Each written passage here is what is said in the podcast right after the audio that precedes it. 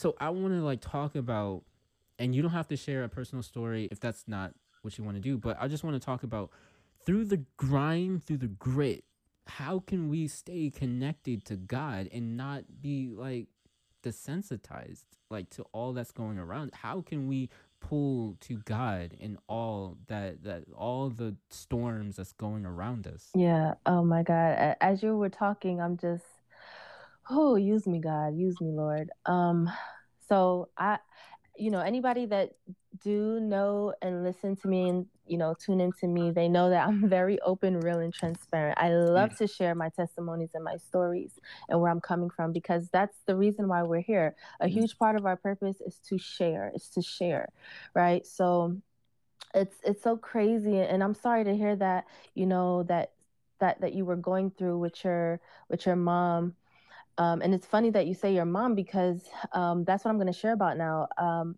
four months ago, I suddenly mm, yeah. lost my mom. And this wasn't, you know, how, like you said, you and your siblings and your family, you guys knew that, you know, she had seizures and, you know, you were expecting another mm-hmm. seizure to come that next week, right?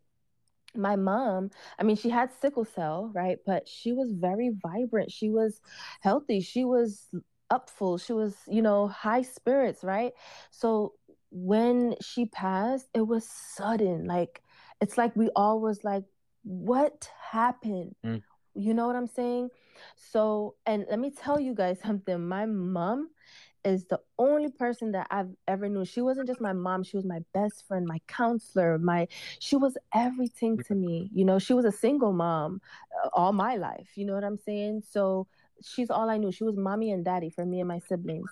Mm-hmm. You know, so when that happened, man, man, man, man. And before that transpired, God had me on a 40 day fast mm. a 40 day fast. And I didn't know, I thought the, four, let me be honest and real. I thought that fast was for my marriage at the time. And what he w- was doing was he had me in preparation to be in good in, in the position I needed to be when my mom happened. Because my mom had to happen. That was part of his will. And God's will must come to pass.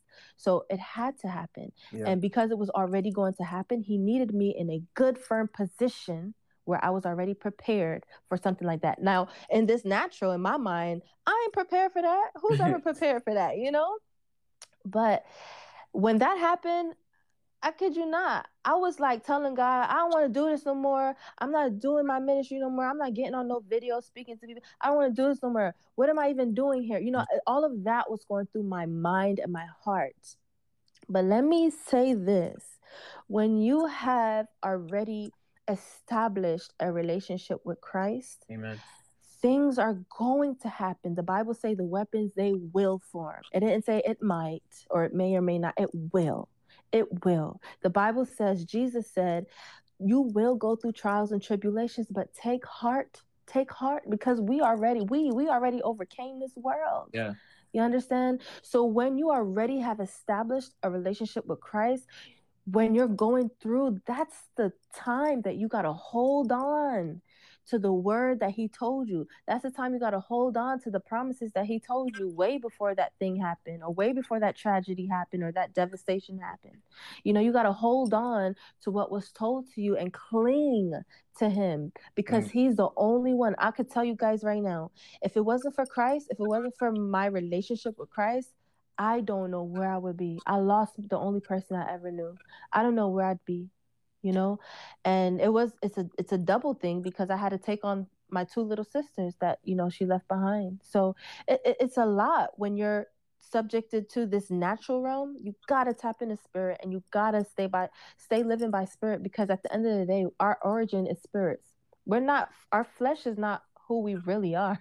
That's we are spirit beings you know? So it's tough. I won't say it's easy. I would never stand on any stage, podium, platform, and say it's easy. It's not, and the Bible says it's not going to be easy. But you got to take heart, and this is where we got to come into agreement with each other. Like me and you come into agreement right now on this podcast. That's power in that, mm-hmm. you know. So yeah, it's not going to be easy, but you you gotta cling and you gotta use your resources. Use your source. God is the source, and like each other, we are each other's resources, you know? It, it's just wild. Just God will, just like you said, God will prep you for everything. And even when I was going through that, because like I said, the the beginning of this episode, I didn't have a relationship in Christ until I literally stumbled and fell. And my mother passed away four, uh, six years before I stumbled and fell and actually went on fire for God. So I didn't really have God to cling on to. And I was clinging on to a, a lot of different things. And it, it wasn't even like I wasn't going like too deep into like vices and all that, God mm-hmm. forbid. But yeah, there's a lot of people who choose vices. Me, I chose a, a more creative route. I was writing poetry. I, I I wrote like the most depressing stuff I've ever written. And recently, like last year, I went through all of my stuff and I deleted it. Absolutely deleted it. And that was it sounds minute to a lot of people, but that's absolutely something so powerful Yes. for you to like get out and, and delete. At, but at the same time, it was so powerful, like the same velocity to actually write those things Mm. at the time.